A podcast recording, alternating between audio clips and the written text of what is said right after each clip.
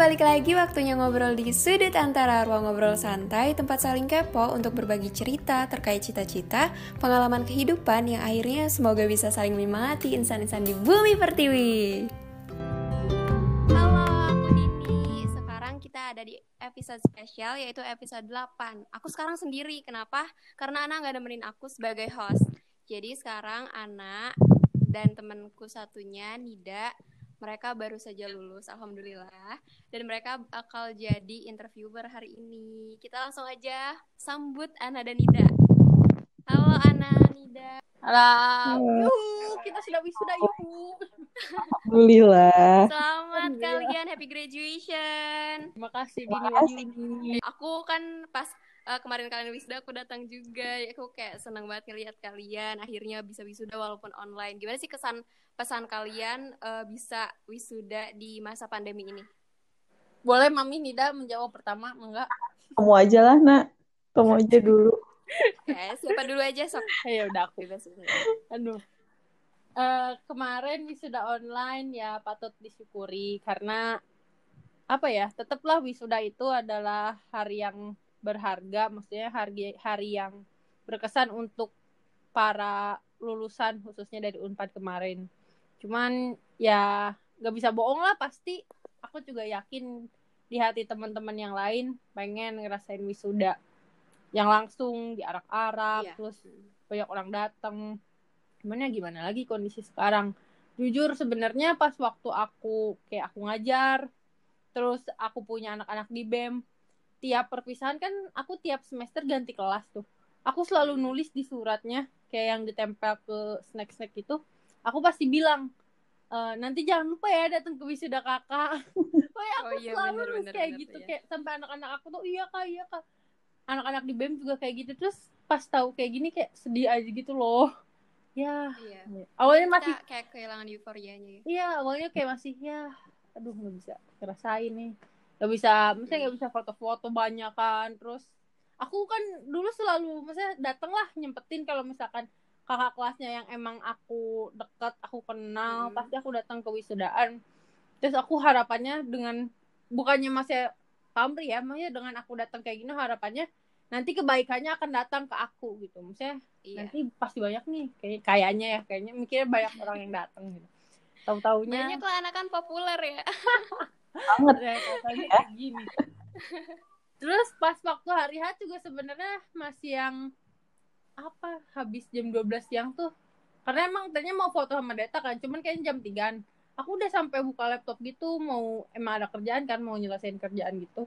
Eh taunya pada berdatangan teman-temannya di situ. Ya ternyata masih ada yang disyukuri nih masih ada yang ber, apa ya kayak perhatian kayak gitu. Banget ya Mami Dida gimana Mami?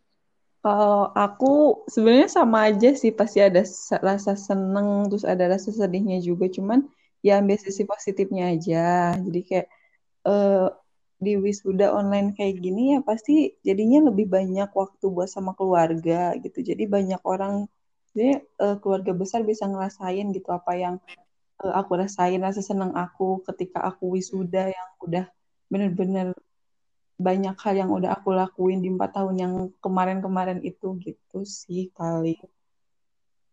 Oh, iya bener banget. Jangan nangis Mi, Mami kayaknya terharu banget. aku sedih. Iya sedih.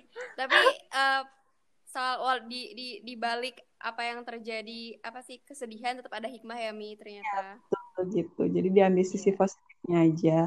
Ambil sisi positifnya aja. Okay. Ya setuju banget. Aku juga kayaknya sampai mikir gini loh kalau misalkan gak wisuda online kayaknya gak bisa tuh kayak ngabisin waktu yang lama sama temen-temen terus yeah. hmm. ternyata keluarga juga tahu gimana hmm. rasanya. Bener banget kata mami tadi.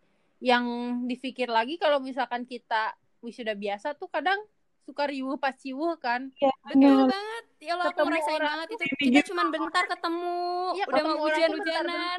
cuman yang foto hujan-hujanan cuy. Aku pulang-pulang bahasa semua kebaya iya kalau yang kemarin tuh kerasa bisa ngobrol ternyata iya, bisa lama bisa ketawa-ketawa bisa sambil cerita apa oh iya ternyata ada loh sisi positifnya gitu iya betul nah, ada lagi nih sisi positifnya hemat make up, hemat uang hotel, hemat uang bensin. Bener-bener. Kayaknya hemat banyak banget deh. Iya sih hemat-hemat bener. Perlu di Aku juga nggak nggak akan kepikiran bikin bunga yang seharga Iya, sejuta betul. gitu. Karena kalau misalkan wisuda langsung kan mikirnya kasih banyak. iya ba- dikasih banyak terus masa aku bawa-bawa sih ke Granus? Serius kan. Terus waktunya juga kayaknya nggak ada terus ya banyak lah ternyata sisi-sisi positif lainnya. Dan yang paling penting menurut aku sebetulnya bukan tentang wah atau tidaknya wisuda itu tapi tentang gimana cara kita memaknai dan mengambil sisi positif dari hari itu sih karena sebenarnya wisudanya mah cuman bentar kan Cuman itu Iya. doang gitu kan. Cuman iya cuman, Cuman gitu doang iya, berapa jam gitu sehari itu lah. Enggak sehari juga. nggak sehari malah kayak Iya, enggak sehari. jam doang. kayak cuman Berapa jam? di dalam granusnya juga kan sebentar terus ya mungkin pas waktu di arahnya sih yang rada berkesan kayak gimana Hmm. tapi aku yakin itu juga sebentar foto-foto Iya, sama orang juga nggak bisa yang kayak ngobrol apa cuman hei foto-foto kapan Iya, makasih Justru nah gitu yang aku rasain kayak maaf motong kayak aku juga ngerasain bukan yang berkesan tuh justru bukan pas diarak malah. Kayak mungkin emang itu yang ditunggu-tunggu tapi pas berkesan tuh pas aku ngeliat teman-teman dekat aku ada gitu. Kalian Iya. aku lihat kalian itu kayak bener-bener ih kalian datang kayak gitu. Justru kayak sama aja pas kayak teman-teman kamu yang kemarin datang ke kamu kayak gitu. Itu yang penting kayak gitu. Ya benar. Kebersamaannya sih Iya, kerasa. banget. ya kebersamaan kayak orang yang tulus ya emang pasti ada gitu ataupun wa- walaupun kayak ada yang misalkan berhalangan gara-gara jarak jauh nggak bisa datang tapi kan ya pasti mengirimkan doa gitu kalau yang yang aku rasain juga apa ya mungkin sekarang kalau yang teman-teman kuliah kan nggak bisa ketemu atau Mm-mm. gimana tapi ternyata masih nah video call video call gimana iya di situ kayak oh iya ya ternyata masih kalau emang orang-orang yang bener-bener respect dan peduli ke Mm-mm. kita pasti walaupun ada jarak akan tetap Menyempatkan, peduli lah ya. kayak Mm. kita Meskipun Tetap cuman bikin chat dan dia minta foto gitu buat diposting gitu. iya Tapi kayak itu bikin seneng ke kitanya sih. iya apresiasi Iya, bener. kita ya kayak kayak gitu maksudnya kapan kap- kapan lagi gitu kayak momen kayak gini Iya, aku setuju banget kayak eh sebetulnya kayak dianggapnya mungkin untuk beberapa orang ah cuman wisuda Mm-mm. doang. Tapi dengan kayak mengapresiasi nge-repost foto atau ngomen, nge-DM, terus ngechat, sekedar bilang selamat tuh sangat berharga apalagi sekarang gitu Iya. kerasa banget. itu bener-bener kayak menyalurkan energi positif buat kita juga kayak wisuda one Iya. kayak Setuju. oh ada yang peduli ke aku ada yang kayak respect maksudnya iya peduli kan kayak gitu Terus bahkan bisa jadi aja eh, orang yang udah jauh terus tiba-tiba nge-DM buat ngucapin selamat. Jadi kan kayak iya kayak gitu. lagi siapa mi Bisa komunikasi siapa? Temen dong. Coba jadi yang kayak komunikasi yang udah lama terputus tiba-tiba nyambung Ah, gitu. Jadi iya. ada ada ada momen gitu untuk untuk apa balik lagi kita mengabar eh memberi kabar, memberi doa, terus kayak Bener, bener. komunikasi. Iya. Setuju, setuju. Terus kalau aku sih aku juga ada pengalaman bukan pengalaman sih pokoknya kayak ada yang ngirim sesuatu tapi sampai sekarang aku nggak tahu nih itu siapa Dulu, Kayaknya siapa kami juga pernah. kalau Eh. Mami mah udah udah langsung Kayaknya kalian punya ini secret admirer, wede. Aduh. Maksudnya, kalau mami kan udah langsung uh tahu nih siapa Oh, nih enggak? Awalnya kalau enggak. aku bener-bener gak tahu nih siapa gitu soalnya tuh si si suratnya tuh diketik pakai apa sih word yang di print itu jadi aku Hmm. tidak bisa mengidentifikasi siapa sih sebenarnya Ya tahu tulisannya. Oh, siapa tuh?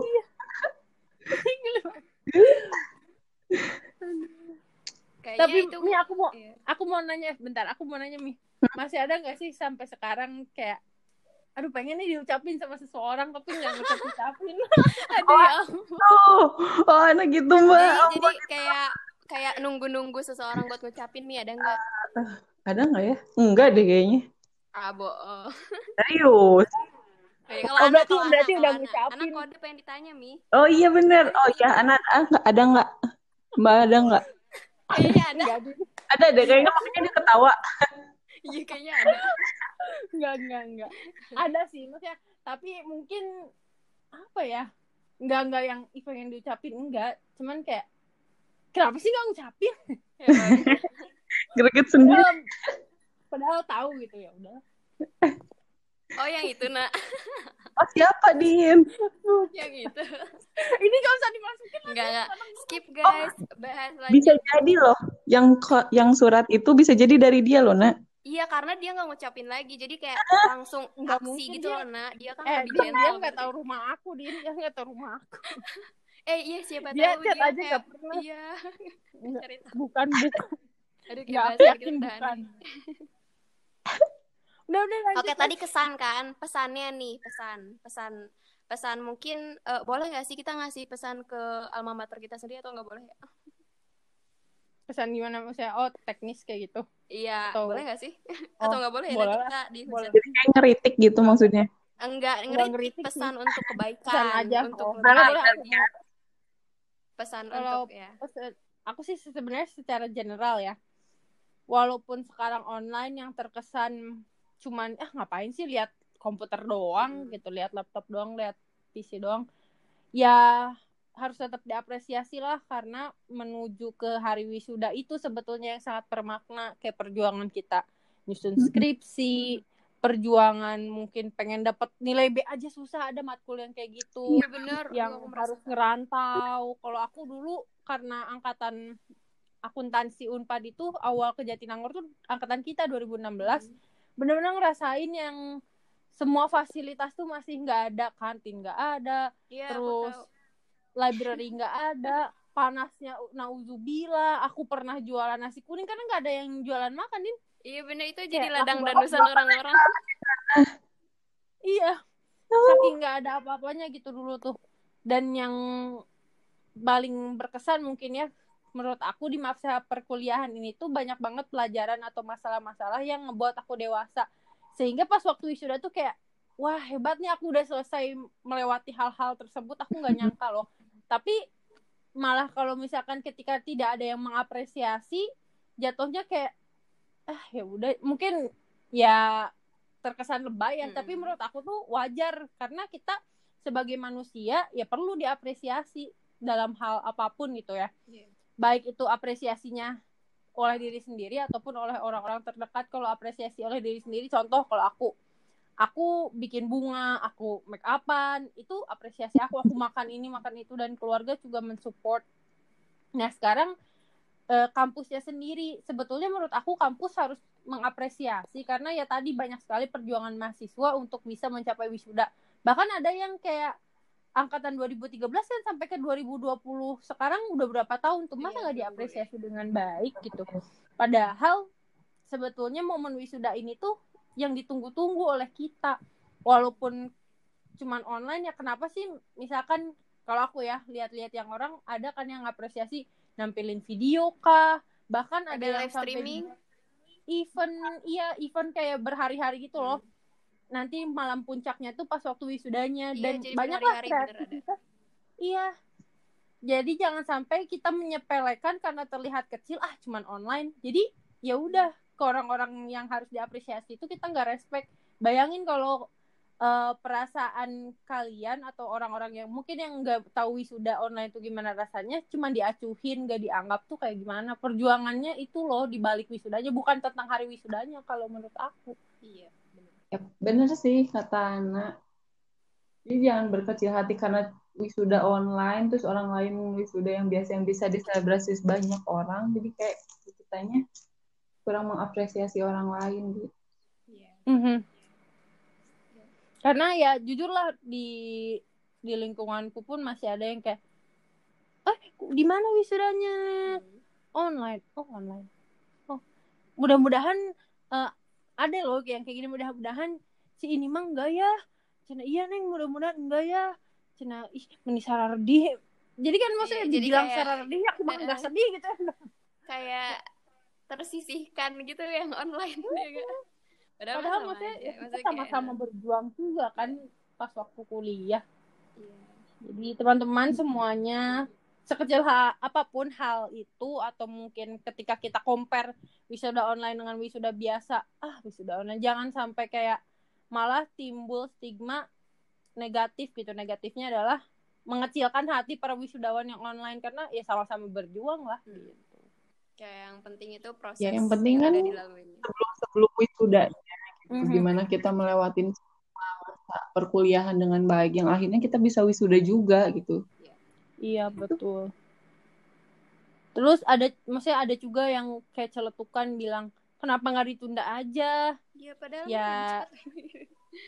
Ya itu mah maksudnya kalau menurut aku itu perspektif Hmm. orang-orang tuh kan Beda. beda-beda.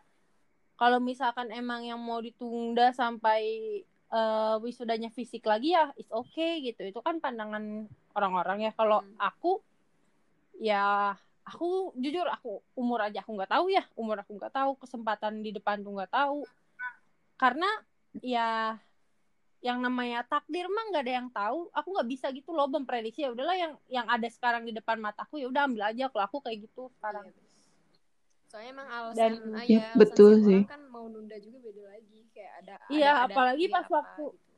Mm-mm, pas waktu Hamin satu tuh kan kacau banget ya kayaknya tuh mau wisuda besoknya tuh Hmm. itu jadi jadi rada nggak nggak enak hati gitu loh Hmm. apa apa keputusan aku tuh salah ngambil wisuda online ya aku sampai mikir kayak gitu ya udahlah Hmm. gimana besok aja Sama. gitu akhirnya kayak ya udahlah karena emang seenggak persiapan itu gitu Hmm. mungkin nggak tahu ya kalau compare ke kampus lain cuman itu aku jujur aku rasain yang kayak aduh salah nggak ya aduh kayak menyesal eh gitu wisuda online ketika Kayak ada rasa iya nggak sih mi Oh. kerasa nggak sih tuh iya. Iya bener. Ini kok kayak gini sih? Kok masih mau eh Amin satu udah masih kayak gini kayak gitu Iya, loh. aku Jadi sempet, kayak sempet nanya-nanyain kayak ke mami nih gimana jadinya mi aku nggak poin terus Iya karena karena tuh ketika orang-orang nanya "Ah, nah gini kita nggak tahu apa-apa ya iya aku tanyain anak tanyain mami tanyain teman-teman aku juga ini gimana jadinya kita bener-bener nggak punya info apa apa pun tentang besoknya wisuda tuh. iya. Kayak, ya ini bahan iya. evaluasi sih kayak iya itu sih paling kalau aku ini aku nggak nggak maksudnya apa ya mengkritik hmm. universitas atau gimana untuk semuanya baik itu sekolah institusi pokoknya yang menyelenggarakan wisuda per onlinean ini besar harapan karena aku udah punya pengalaman nih sekarang untuk ke depannya jangan sampailah kayak mengecilkan hati para wisudawan itu sih. Karena iya. perjuangannya itu di belakang tuh wow orang-orang tuh pasti aku yakin semua ada masalah. Skripsi gimana? Ah banyak. Dan Apalagi orang tua iya gitu benar kan. itu. Kan ngelihat wisuda yang bener-bener bener gitu. dan yang aku masih apa ya masih sayangin itu sebetulnya gini kayak momen mungkin kita karena kita nggak nggak jadi mahasiswa paling berprestasi ya nggak akan di wow gitu nggak akan gitu gitu apa sebenarnya yang bakal didengar orang tua apalagi kalau misalkan fisik kan kayak disebutin sarjana ini lulus dengan predikat apa udah cuman itu doang sebenarnya yang didengar tuh iya, sama iya. pas ngasih bunga Iya kan bener. Tapi itu Sama hasil cuma Iya, itu yang ditunggu-tunggu sama orang tua tuh. Dan kalau misalkan sekarang kalau kejadiannya kayak kemarin jujur masih kayak ya aku Umi aku nonton udah sih aku nonton. Udah nongkrong Kecewa gitu. Umi aku tuh nongkrong nongkrong ke depan itu pas nungguin nama aku ya aku gini jika dapur lagi. Uh jadi mana? Hmm. Gak aku aku jujur ya semoga lah semoga teman-teman yang lain gak ngerasain. Ya bukan kita mengkritik atau gimana tapi emang aku aku tidak merasakan langsung tapi aku juga menonton dan menyaksikan teman-temanku kayak emang kayak gitu gitu. Iya pada akhirnya tuh apalagi pas udah yang bagian kan udah ternyata udah berharap nih yang pas Hmm. disebut nama wisudawan tuh. Pas udah kayak gitu ya udah jadinya tuh aku aku ngeliatin kan aku swipe swipe nih yang lain. Hmm. yang lain juga jadi udah nggak merhatiin itu loh Iya. kayak lihat-lihat HP apa ya akhirnya aku kalau aku sih ya nyimpulinnya gini ketika misalkan karena aku dapat dapat ucapan dari si Abi nih aku inget ketika dunia emang gak baik sama kamu kamu harus tetap baik sama diri kamu jadi pas waktu kita merasa rada kecewa atau gimana Hmm. satu-satunya jalan adalah kamu bilang ke diri kamu sendiri nggak usah kecewa Iya. caranya ya udah bahagia dengan cara sendiri gitu ketika orang lain gak membahagiakan ya udah kita bahagia dengan cara yang lain gitu tersampaikan oleh anak dengan baik. Sama sebenarnya kritiknya cuma itu doang. Tapi orang. nanti kalian kalau udah punya anak cucu punya cerita momen momen sakral banget kayak diabadikan gitu. Terlupakan Iya. gitu kan wisuda. bener, kayak sudah corona ini gitu. Oke, kita bahas ke hal yang lebih untuk futuristik futuristik ya hal yang lebih mengarah ke masa depan. Kalau rencana uh, Ana dan Mami Nida juga uh, dan Mami Nida untuk ke depannya gimana nih setelah jadi wisudawan? Aku belum bener-bener ngerencanain ke depannya bakal kayak gimana, tapi dari dekat-dekat sih insya Allah mau ngelakuin satu hal dulu yang emang dari dulu emang udah aku rencanain pengen ini gitu sebelum aku lulus malas dari SMP aku pengen nanti setelah lulus kuliah aku pengen ngelakuin ini buat aku. Apa tuh? Nambah pengalaman apa? Atau ilmu? Atau keahlian? Keahlian sih sepertinya. Wow. Kayaknya aku agak-agak menebak sih. Buat bikin PT oh, amin. PT ini ya Mi kayak belajar iya mau bikin fashion design mantap, kayak gitu Mi. Wah, keren sekali mami. Dah, aku cuma itu aja sih rencana. apa, Cik? Apa? Aku kira bakal nikah. Mi, komen Mi. Aduh, aduh, aduh, aduh pusing. Aduh pusing. Enggak. Nantilah itu mah. Berarti ya, rencana Mami ke depannya kayak dalam waktu dekat ini mungkin kayak lebih ke les gitu ya Mi, les untuk jahit. Pokoknya untuk nambah-nambah skill Mami gitu ya. Yap, benar. Kalau setelah itu ada rencana lain? Setelah itu paling mulai nyari kerja dan menyibukkan diri dengan hal-hal yang bikin seneng sih Jadi sepertinya. fokusnya lebih ke memupuk diri sendiri gitu ya, kayak cari pengalaman sebanyak mungkin. Belum ada rencana menikah, Mi? aku aku masih ke anak lagi. Bisa lah ya lima tahun, eh enggak lah kelamaan ya. Empat tahunan lagi. Sama kayak Dini, nanti bareng sama Dini, ya kan? Hmm. Oke. Empat tahun tiba-tiba tahun depan, wow. Enggak, aku enggak empat tahun. Oh, lagi. amin. Aku aku secepatnya enggak ada yang bohong. Oh, besok berarti. Besok, amin. bohong deh. Kalau Ana gimana? Ya, keren, yep. keren mantap. Oh, kalau aku, kalau aku sih ya sekarang kan maksudnya sambil kerja juga ya, hmm. walaupun kerja dari rumah. Ya karena tujuan aku pengen S2, aku juga udah dapat LOA juga, offering maksudnya.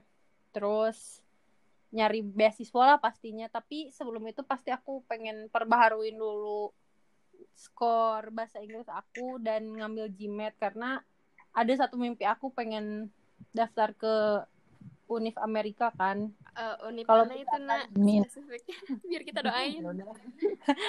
pengen ke Harvard cuman kalau misalkan kalau nggak tahun ini pun aku apa ya masih tetap pengen gitu loh. Hmm. Karena ya aku yakin semua orang punya mimpi masing-masing ya. Kalaupun aku nggak bisa nerawang ke depan kayak gimana tapi yakinlah ketika kita berusaha insya Allah hasilnya apa pun asalkan berusaha pasti nggak akan terlalu ngecewain atau gitu. iya, iya. karena cuman emang kadang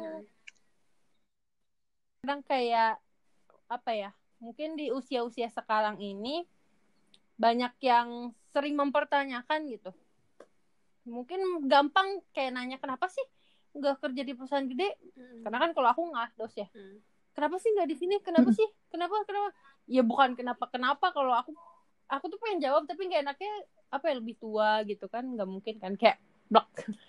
Kayak semua orang punya tujuan masing-masing semua orang punya kapabilitas masing-masing ya kita nggak bisa menyalahkan atau kayak membandingkan gitu apalagi di umur sekarang ya umur 20 sampai 30 tuh kalau menurut mentor aku adalah umur yang di mana kita mencari jati diri. Maksudnya bukan jati diri tentang kedewasaan atau apa tapi di mana sih tempat terbaik kita untuk benar-benar berkembang.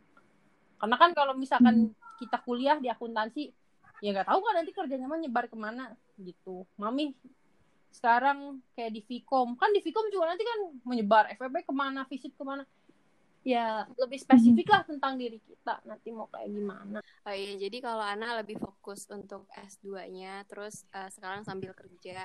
Kita sekarang mengambil langkah yang sesuai dengan apa sih yang pengen kita raih tekunin, pengen kita raih, oh. pengen kita spesifikasi dalam diri. Hmm. Gak bisa dipukul sama rata dong iya. semua orang. Iya, nah, iya maksud aku soalnya kan kalau standar orang kan biasanya kayak iya gitu. Sih kenapa Mantap. kamu nggak langsung kerja aja di perusahaan gede kayak gitu yang kata, yang kata kamu bilang gitu?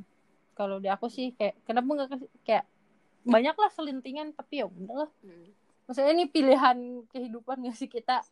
Kalau di ekonomi masih ingat gak sih ada namanya opportunity cost? Ketika kita mengorbankan biaya yang lain untuk mendapatkan keuntungan lain ya ya udah kita korbankan dulu karena nanti juga pasti akan dapat gitu ya kita ini aku mau ke poin nih kayak gimana sih kayak masa-masa kuliah Ana dan Mami Nida ini oke maaf aku manggil Mami Nida karena emang aku udah kebiasaan Mami Nida guys para para pendengar Iya. Siapa Masa-masa dulu nih? kuliah. ya masa-masa kuliah kalian Mbak Ana dulu deh. eh, Oke, aku tambahin lagi pertanyaannya kayak masa-masa kalian tuh gimana ceritain masa serunya, masa sedihnya, terus ada kayak pengalaman-pengalaman apa yang kayak eh, kalian bisa pakai untuk bukan pakai sih, kayak yang menjadikan kalian seperti sekarang gitu, lebih lebih lebih menjadi diri kalian. Oke. Kalau sebetulnya yang paling aku highlight dari pengalaman kuliah itu kayak perjuangan, perjuangan dari masih cilbo, masih bocil, bocil keluar dari SMA, merantau, walaupun gak jauh tapi tetap tinggal sendiri kan jatuhnya. Hmm. Sampai yang lulus ini tuh banyak banget masalah. Dan bener kayak aku masih ingat yang kata Amel di minggu kemarin ketika kita dihadapkan kepada suatu masalah yang sangat berat ternyata itu menguatkan diri kita jadi kalau misalkan 10 nih rate-nya kita udah pernah dapet yang 10 masalahnya besarnya tuh. Terus pas kita dapat 9, 8 jadi hampang gitu. Maksudnya lebih cepet lah recovery-nya daripada yang dulu kan cuma dapat masalahnya satu dua tiga misalkan sampai SMA tuh. Jadi kalau misalkan kita dapat tiga tuh kayak berat banget. Tapi sekarang kalau kita udah pernah dapat yang 10 ini dapat 8 pun ya udah gitu. Itu karena ya jujur mungkin aku akan sedikit cerita. Awal perjuangan kuliah pas waktu kuliah sendiri aku dari Majalengka.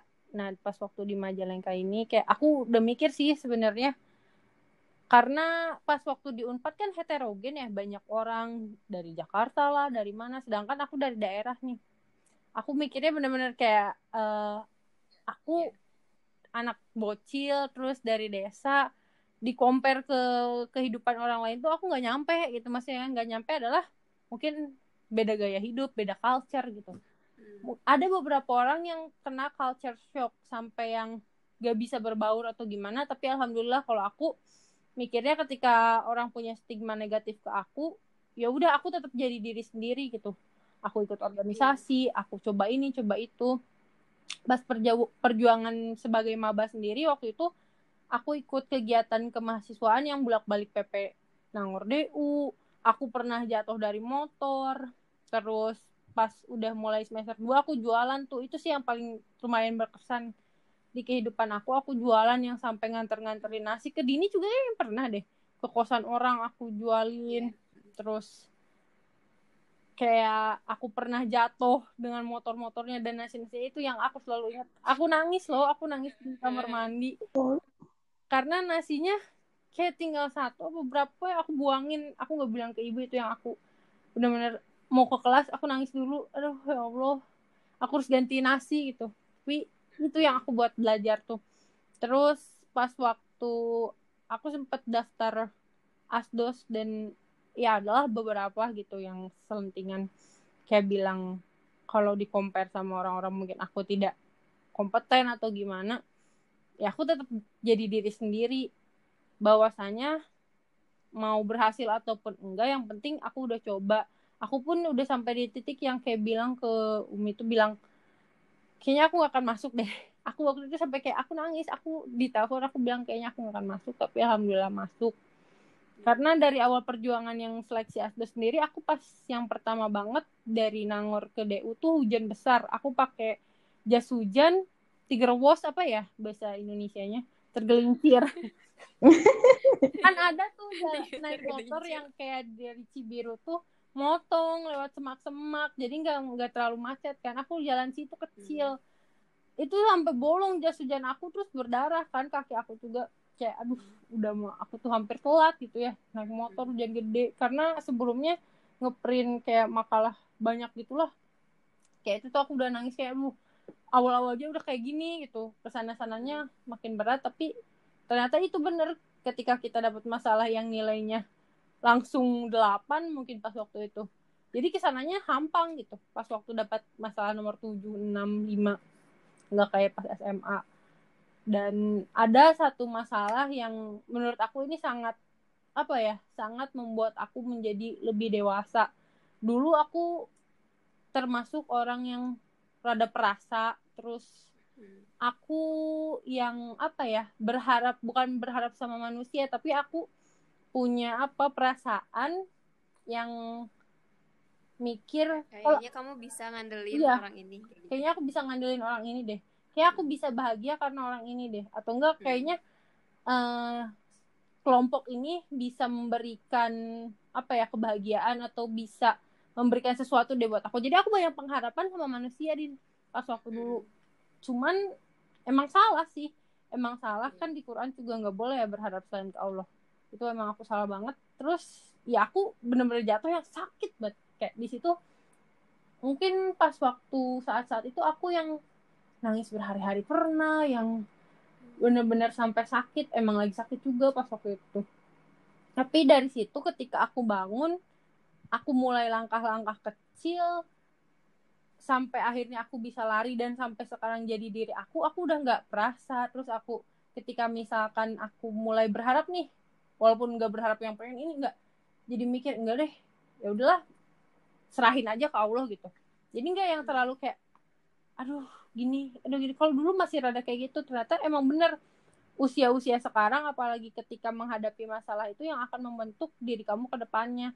Aku jadi lebih tegas sama diri aku sama orang lain jadi tahulah di mana aku. Aku bilang harus bilang nggak bisa nggak mau aku tahu gitu batasan apa yang harus aku lakukan terus yang paling penting aku jadi menemukan gimana cara aku mengenal diri aku sendiri.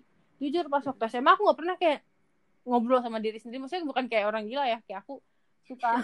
Aku sebelum tidur kadang suka nanya hari ini kamu baik-baik aja kok? Kayak gitu. Itu tuh hal-hal yang aku nggak pernah nggak pernah sama sekali notice gitu loh di kehidupan aku. Tapi mulai semester semester akhir itu kayak ternyata penting self talking itu kayak ngobrol ke diri sendiri nanya keadaan diri sendiri mengapresiasi diri.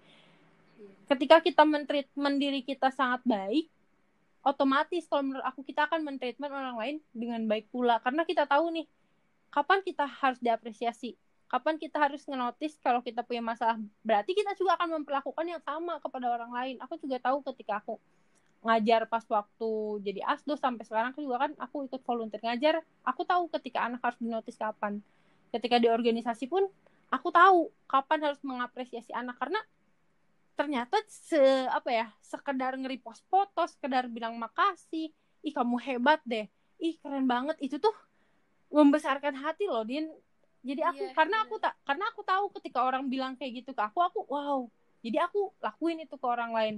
Ternyata hal-hal kecil ini yang yang menjadikan aku seperti sekarang aku punya value tersendiri dan yang paling penting di masa perkuliahan ini aku belajar tentang gimana caranya mandiri. Mandiri itu bukan cuma tentang mandiri finansial tapi kayak mandiri tentang value yang kita pegang di dalam kehidupan. Kadang ada orang yang cuman ngikut-ngikut orang lain. Maksudnya kayak aku ke sini ah aku ke sini tapi nggak punya value gitu. Apa sebenarnya yang mendasari langkah kamu buat selanjutnya?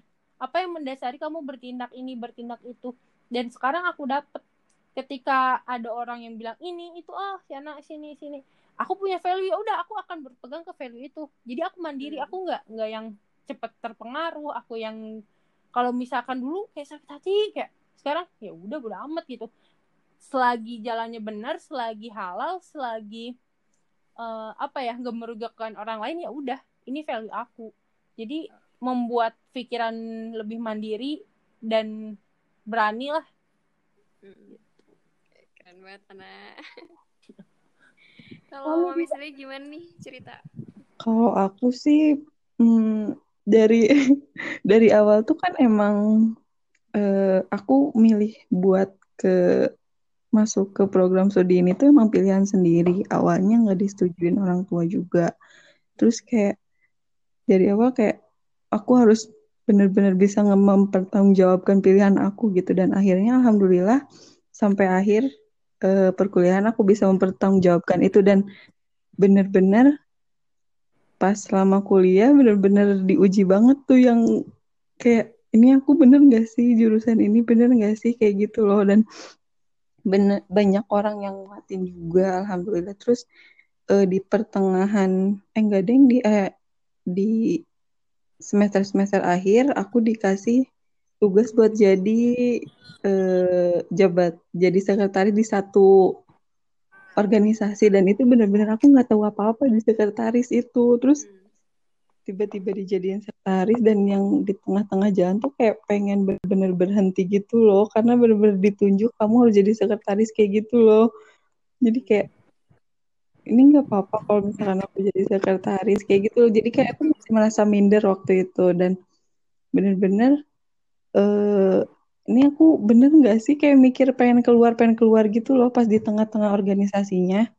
Terus habis itu tapi alhamdulillahnya eh, aku bisa mempertanggungjawabkan itu gitu loh. Aku bisa nyelesain masa jabatan aku jadi sekretaris ya meskipun nggak sebaik eh, sekretaris yang lain gitu. Tapi banyak orang yang nguatin aku banyak orang yang eh, ngasih support ke aku buat tetap terus uh, semangat tetap terus di sekretaris tetap terus berjuang kayak gitu sih. Berarti mami itu belajar keluar dari zona nyaman dong mm -hmm.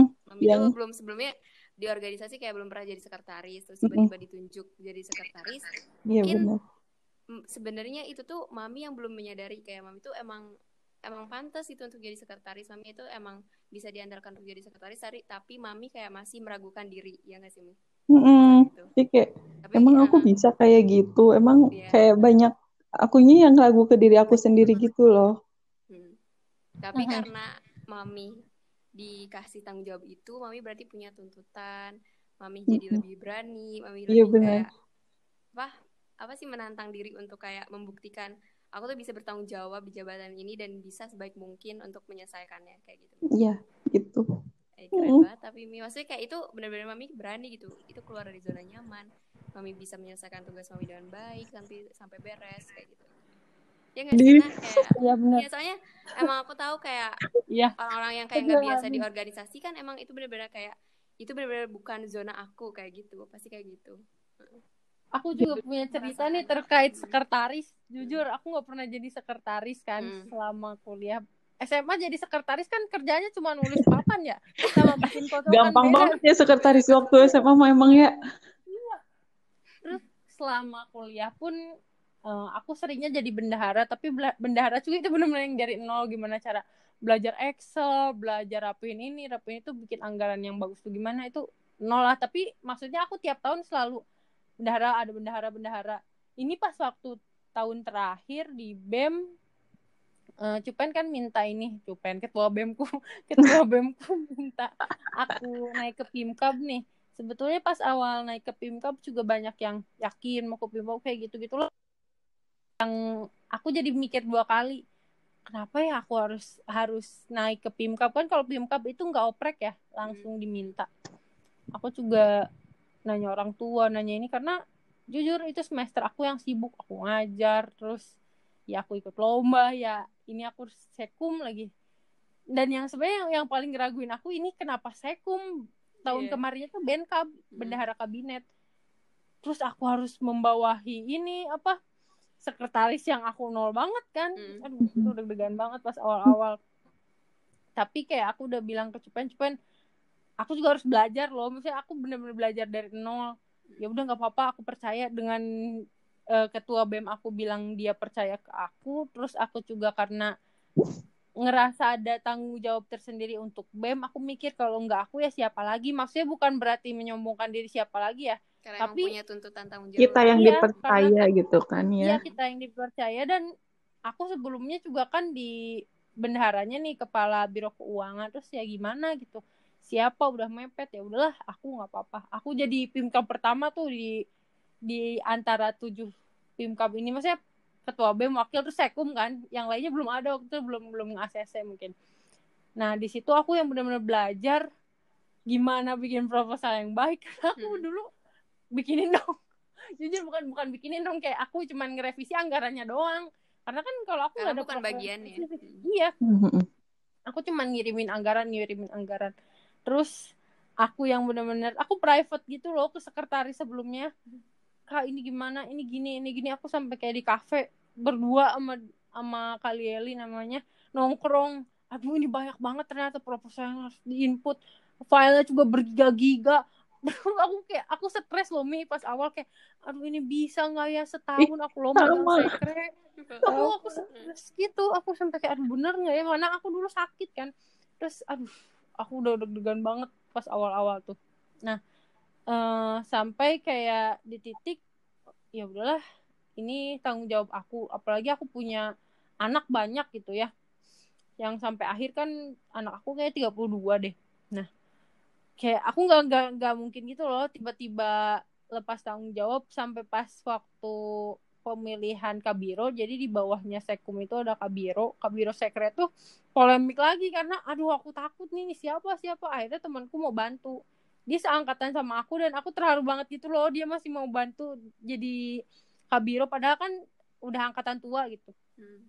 terus yang benar-benar belajar sama kabironya juga nggak pernah jadi sekre kenapa aku milih dia? Karena aku percaya dia gitu. Dia bagus kerjanya. Bukan karena dia sekre tadinya jadi akhirnya kita menjalankan sekre itu dari orang-orang yang nol sekrenya ngerti gak sih semuanya tuh Ya, Nol, Semuanya tapi tuh karena belajar. kamu kenal, jadi kamu tahu mereka itu mau belajar Iya, orangnya. karena Hmm. aku tahu etos kerjanya Iya. sampai kayak pertama kali ada salah anak ini Mm-mm. salah untungnya dari dekanatnya juga baik itu Hmm. bapaknya kayak ngajarin ini kayak salah deh kamu balik lagi terus kita kita juga yang benar-benar ya udahlah bikin ini bikin ini pada akhirnya satu tahun terlewati itu kayak pelong banget gitu loh wah ternyata aku bisa mulai dari nol ya sekre gitu. Iya. padahal aku pernah jadi sekre gitu. Itu itu benar Iya, kayak kayak bangga sendiri gitu. Begitu begitu udah selesai kayak bangga ya bener-bener nyelesain loh jadi sekretaris satu tahun kayak gitu. Padahal Benar awalnya sih. masih ragu gitu ya. Oh, bener. Hmm. kayak plong. Ngerasa bangganya tuh bukan karena juara jadi terbaik kok. Apa Hmm. sih bagian terbaik atau apa? Enggak. Karena mulai dari nol semuanya. Iya. anak-anaknya juga mulai dari nol. Dan alhamdulillah itu di sekret tuh apa ya, ada cowok satu. Dan angkatan 16 kan aku awalnya kayak aduh ini hilang nggak ya? Hilang nggak ya? Karena jujur kalau di organisasi suka ada yang hilang-hilangan kan. Alhamdulillah ternyata rajin gitu ya rajin. Dan semuanya mau belajar. Kayak wah amazing banget pas akhir-akhir ke pengurusan tuh sampai yang terakhir bikin LPJ 500 lembar itu pertama loh kabinet bikin LPJ 500 lembar tebal banget. Mm-mm. aku nggak nggak percaya gitu loh wah kita bisa guys. Keren banget kalian. Kayak udah bisa berani keluar dari zona nyaman yang awalnya meragukan diri tapi ujungnya tetap bisa bertanggung jawab dan menyelesaikan apa yang menjadi tanggung jawabnya dengan baik kayak gitu. Itu udah keren banget sih untuk kalian Iya sih sebetulnya kalau menurut aku ya yang ternyata menjadi semangat adalah anak-anak dan teman-teman. Ketika orang-orang yang mendukung ya. Iya ketika udah mulai mempertanyakan mungkin atau kadang ketika banyak tugas-tugasnya jadi capek kan kalau dipikirin sendiri tapi pas waktu dibagi ke teman-teman terus ngelihat pas rapat ada yang ketawa ada yang curhat ada yang ini kok tadi di kelas ya kita mah ka- kayak ngerasa kakak ya jadi ketawa-ketawa sendiri gitu. Padahal sebenarnya punya beban yang lebih berat jadi ya udah lepas aja gitu. Kalau mami gimana pengalaman sekre ini? Ada yang berkesannya apa mi? Apa ya? Banyak sih yang berkesan ya pasti. Maksudnya kayak aku yang dari awal nggak pernah ngurusin surat nggak pernah ngurusin proposal RPJ lagi yang kayak gitu terus terus tiba-tiba disuruh jadi sekretaris dan nggak tahu ilmu nggak nggak dapat apa pun gitu nggak sekretaris yang sebelumnya benar-benar nggak bisa dihubungin. Terus kayak Hmm. aku harus nanya ke siapa ini? Yang kayak bingung sendiri gitu loh. Terus yang akhirnya alhamdulillah dibantuin juga sama ketua organisasinya buat ini surat yang benar kayak gini kayak gini. Ya itu sih yang paling berkesan. Orang-orangnya benar-benar ngebantu aku buat buat eh, nyelesain tanggung jawab aku sih gitu jadi tetap Ya. kayak lingkungan ya nah kayak lingkungan teman-teman yang menguatkan yang kayak membantu kita untuk Mm-mm. terus belajar. Itu penting. Betul. Ya setuju. Terus beneran kepake loh. Maksudnya bukan berarti kamu harus jadi sekre enggak ya? Gini karena kalau sekarang kan kayak aku kayak dikasih kerjaan nih misalnya bikin ini atau revisi nih yang harusnya mungkin memang bukan atas nama aku ya nanti hasil akhirnya kerjanya tapi karena terbiasa ya di sekret. Terus sekret kan awalnya baru nih jadi sekarang dikasih kerjaan dengan jenis-jenis baru tuh nggak nggak yang kagetnya lama gitu loh. Hmm. ya udahlah hmm. pelajarin bisa kok. Dulu juga bisa jadi kayak gitu. Iya, iya benar-benar benar gak sih? Karena dulu juga jadi nol dari dari nol bisa gitu kan. Mm -mm. Hmm. karena kadang kita terlalu apa ya terlalu overthinking. Hmm. overthinking itu yang membuat tindakan kita jadi lebih sedikit. Itu sih. Jadi kita terbelenggu dalam pikiran sendiri dalam suatu masalah tuh kadang. Iya benar ya terus aku mendapat kutipan yang mendapat kutipan. Ya, ilham. Ilham tiba-tiba ada ilham. Nggak kayak sebetulnya permasalahan itu kadang yang paling berat tuh permasalahan yang ada di pikiran kita. Jadi sebenarnya yeah yang berat itu bukan masalahnya tapi Limitasi. pikiran kita yang ke mana-mana yang uh gitu. Ya kita melimitasi pikiran kita sendiri. Masih nyambung di perkuliahan kemarin. Kalau untuk uh, preskripsian apa aja nih kayak kendalanya terus kayak uh, pengalaman susah sulitnya atau ada kisah-kisah berkesan lainnya enggak Mami, Mami. Oke, aku dulu, dulu nih. Dulu. Cok, Mami dulu.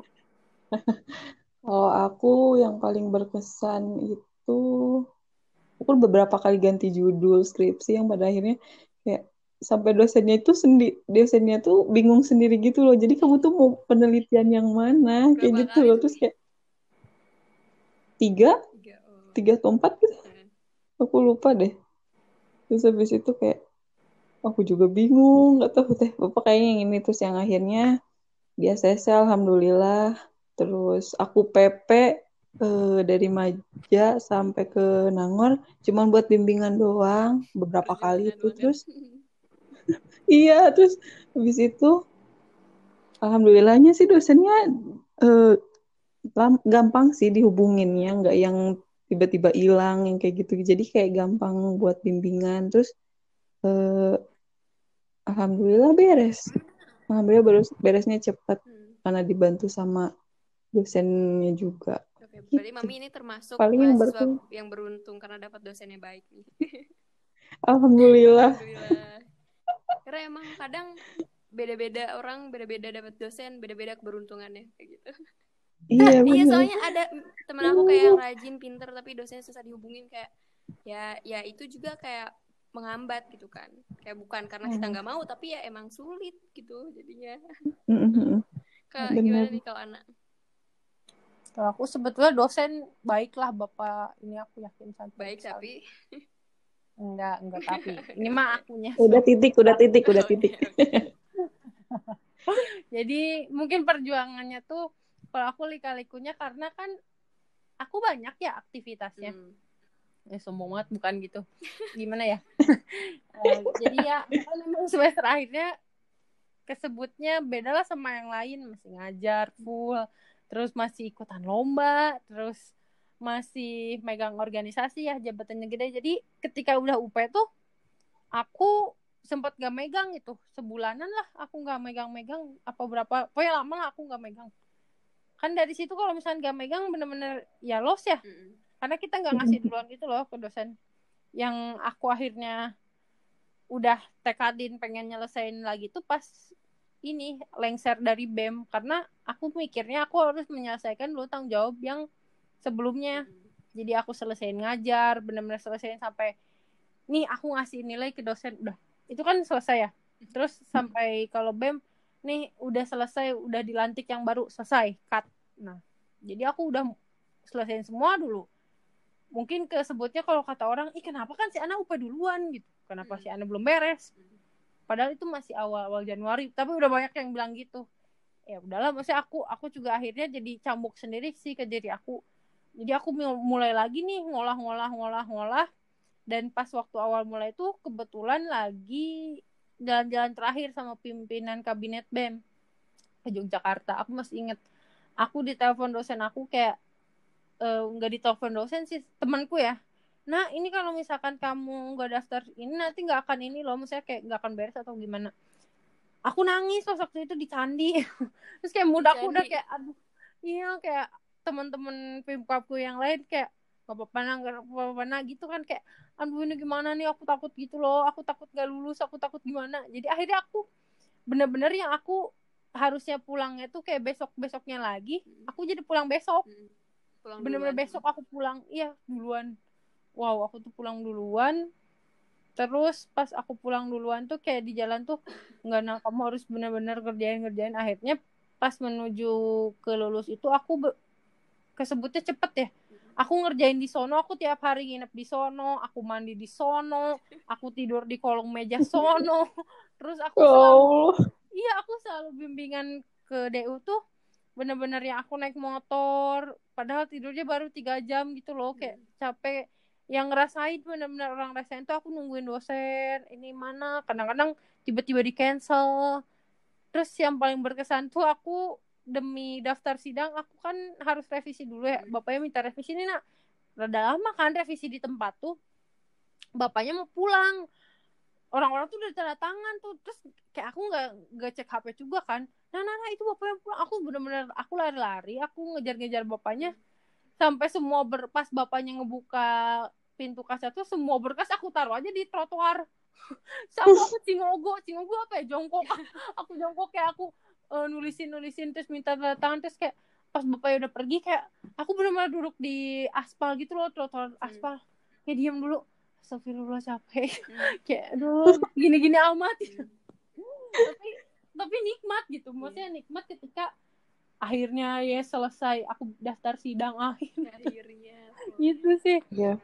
yang benar-benar kerasanya mungkin eh, apa ya aku yakin lah semua orang juga punya Struggle tantangan tersendiri ya di skripsi itu.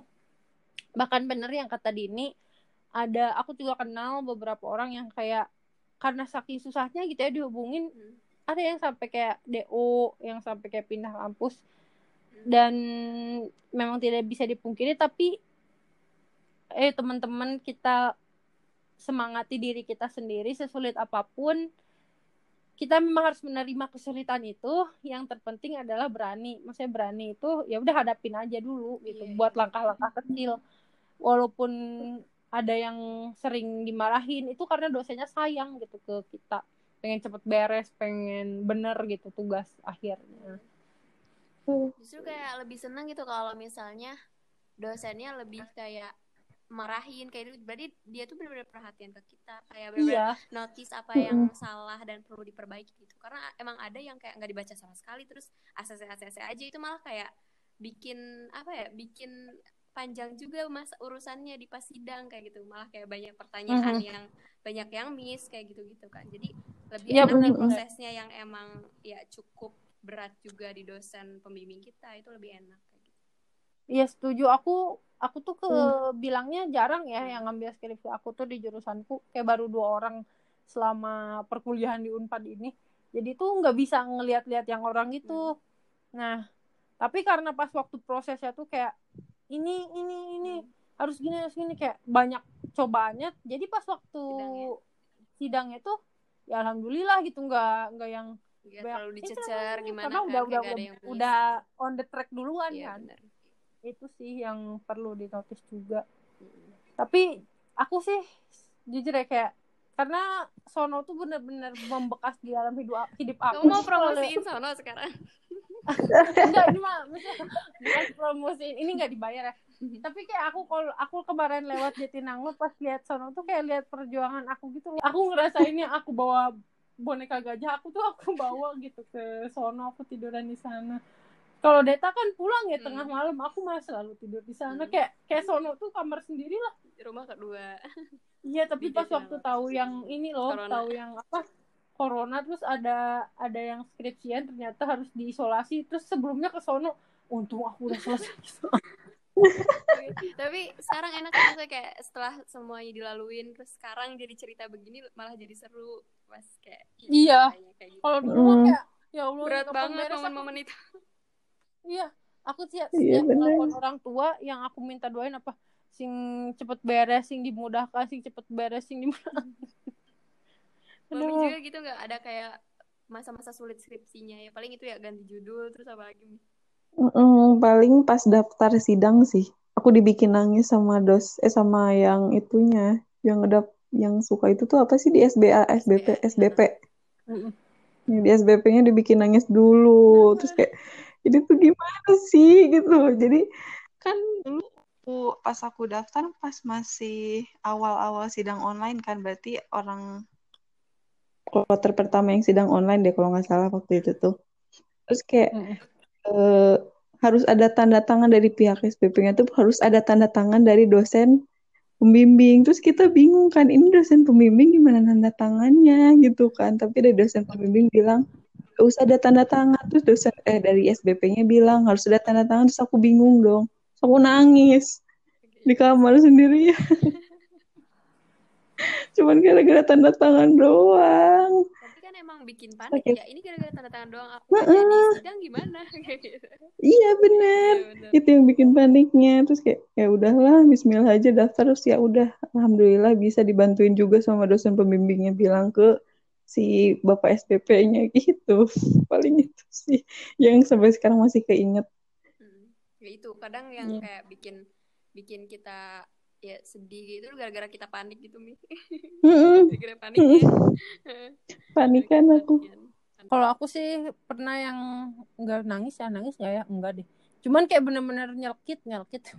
Kayak aku tuh udah mau daftar nih tapi nggak jadi nggak jadi jadi gitu loh dua kali. Aku oh iya aku daftar, tahu aku, waktu itu. Kata aku kan bilang kan aku sidangnya ini terus nggak jadi nggak jadi. Terus orang-orang tuh ditambah-tambah ini aku nggak nggak sidang-sidang kayak ih kok ini ya gimana hmm. ya aku juga nggak tahu. Iya, bukan mau ya sendiri. iya aku udah beres. Ya udah terus tuh kalau aku ini sih aku kan banyak ya kayak skripsiku 500 lembar gitu banyak tebal banget kan itu kayak aku bener-bener yang di aku udah nggak megang uang sama sekali gitu loh. Karena saking mahalnya kan yeah. ngeprint kalau di aku rangkap tiga hmm. terus dijilid juga tebal ya ampun. Aku banyak gambarnya kan kalau aku kan bikin peta. Iya bener. Terus tiap itu tuh tiap penjelasan tuh ada lagi gambar ada lagi kayak ah gini-gini amat gitu. Aku yang sampai mau naik damri nih aku minta uang dulu ke orang tua karena aku nggak punya uang lagi. Ini habis buat print iya kayak ya iya, ampun aku, aku sempat mengalami itu kayak masa-masa perjuangan skripsi tuh Iya, Tapi sih sebenarnya hmm. skripsi itu niat-niatan gak sih? Iya. Kayak kalau emang pengen beres ya harus totalitas. Iya bener. Mm -hmm, harus benar kayak merencanakan di waktu ini sampai sini itu jatah skripsian dan itu harus beres kayak gitu. Mm -hmm.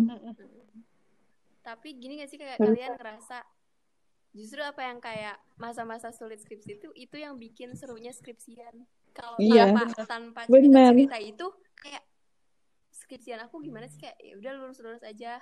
Kayak biasa aja kayak nggak ada nggak ada yang membekasnya gitu. Kayak kayak yang udah tugas akhir doang biasa kayak gitu. Ya gak sih? Kayak mm-hmm. ngerasa. Mm.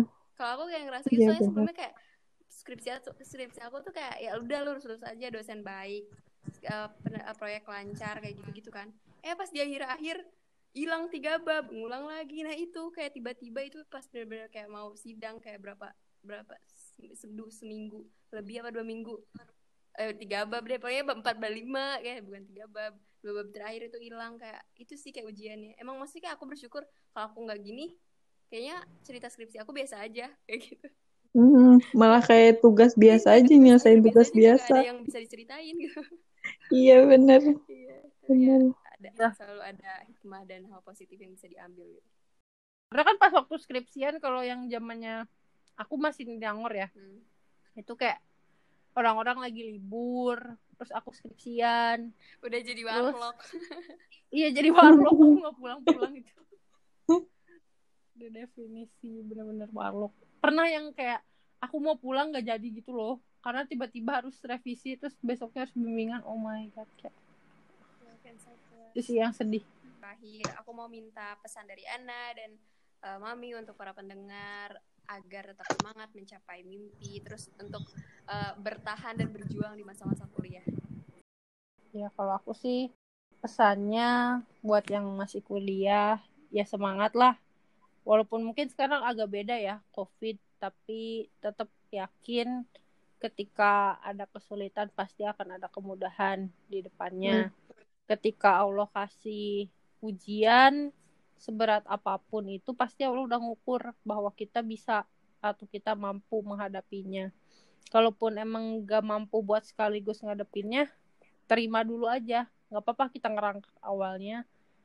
Insya Allah ketika kita tahu sakitnya ngerangkak kita akan belajar buat diri misalkan. Terus baru lari. Jadi tenanglah yakin semua orang punya masalah jadi jangan mempersempit atau melimitasi pikiran kita dengan mengkungkung atau menjudge. Kalau kita doang nih yang punya masalah enggak teman-teman. Kalau kita lebih bisa ngebaca kehidupan orang tua kita punya masalah bahkan ketika harus membesarkan kita aja sebetulnya itu masalah nggak sih buat orang tua? Karena harus nyari uang harus ini harus itu harus nyiapin ini. Jadi lebih positif lah dalam menghadapi sesuatu hal dan percayalah masalah lah yang akan mendewasakan kalian baik itu nanti skripsian atau ya mungkin di masa-masa nanti kalian mengalami di usia kita yang emang harus udah mulai menentukan tujuan tetap yakin dan percaya bahwa usaha tidak akan mengkhianati hasil. Pesannya buat yang masih kuliah ya uh, pastinya tetap semangat. Terus uh, emang sih dari emang pas lagi kuliah emang berat banget, banyak banget cobaannya, banyak banget rintangan dan tentangannya. Terus tapi uh, jangan buat kita down jangan kita jangan buat kita tuh mikir kita nggak bisa ngelewatin ini semua. Tapi kita juga insya Allah pasti bisa ngelewatin asal kitanya mau kayak gitu. Mantap yep. mami. Terima kasih banyak Ana. Terima kasih banyak mami. Uh, udah meluangkan waktu untuk mengisi podcast hari ini sama-sama. Tungguin di episode selanjutnya ya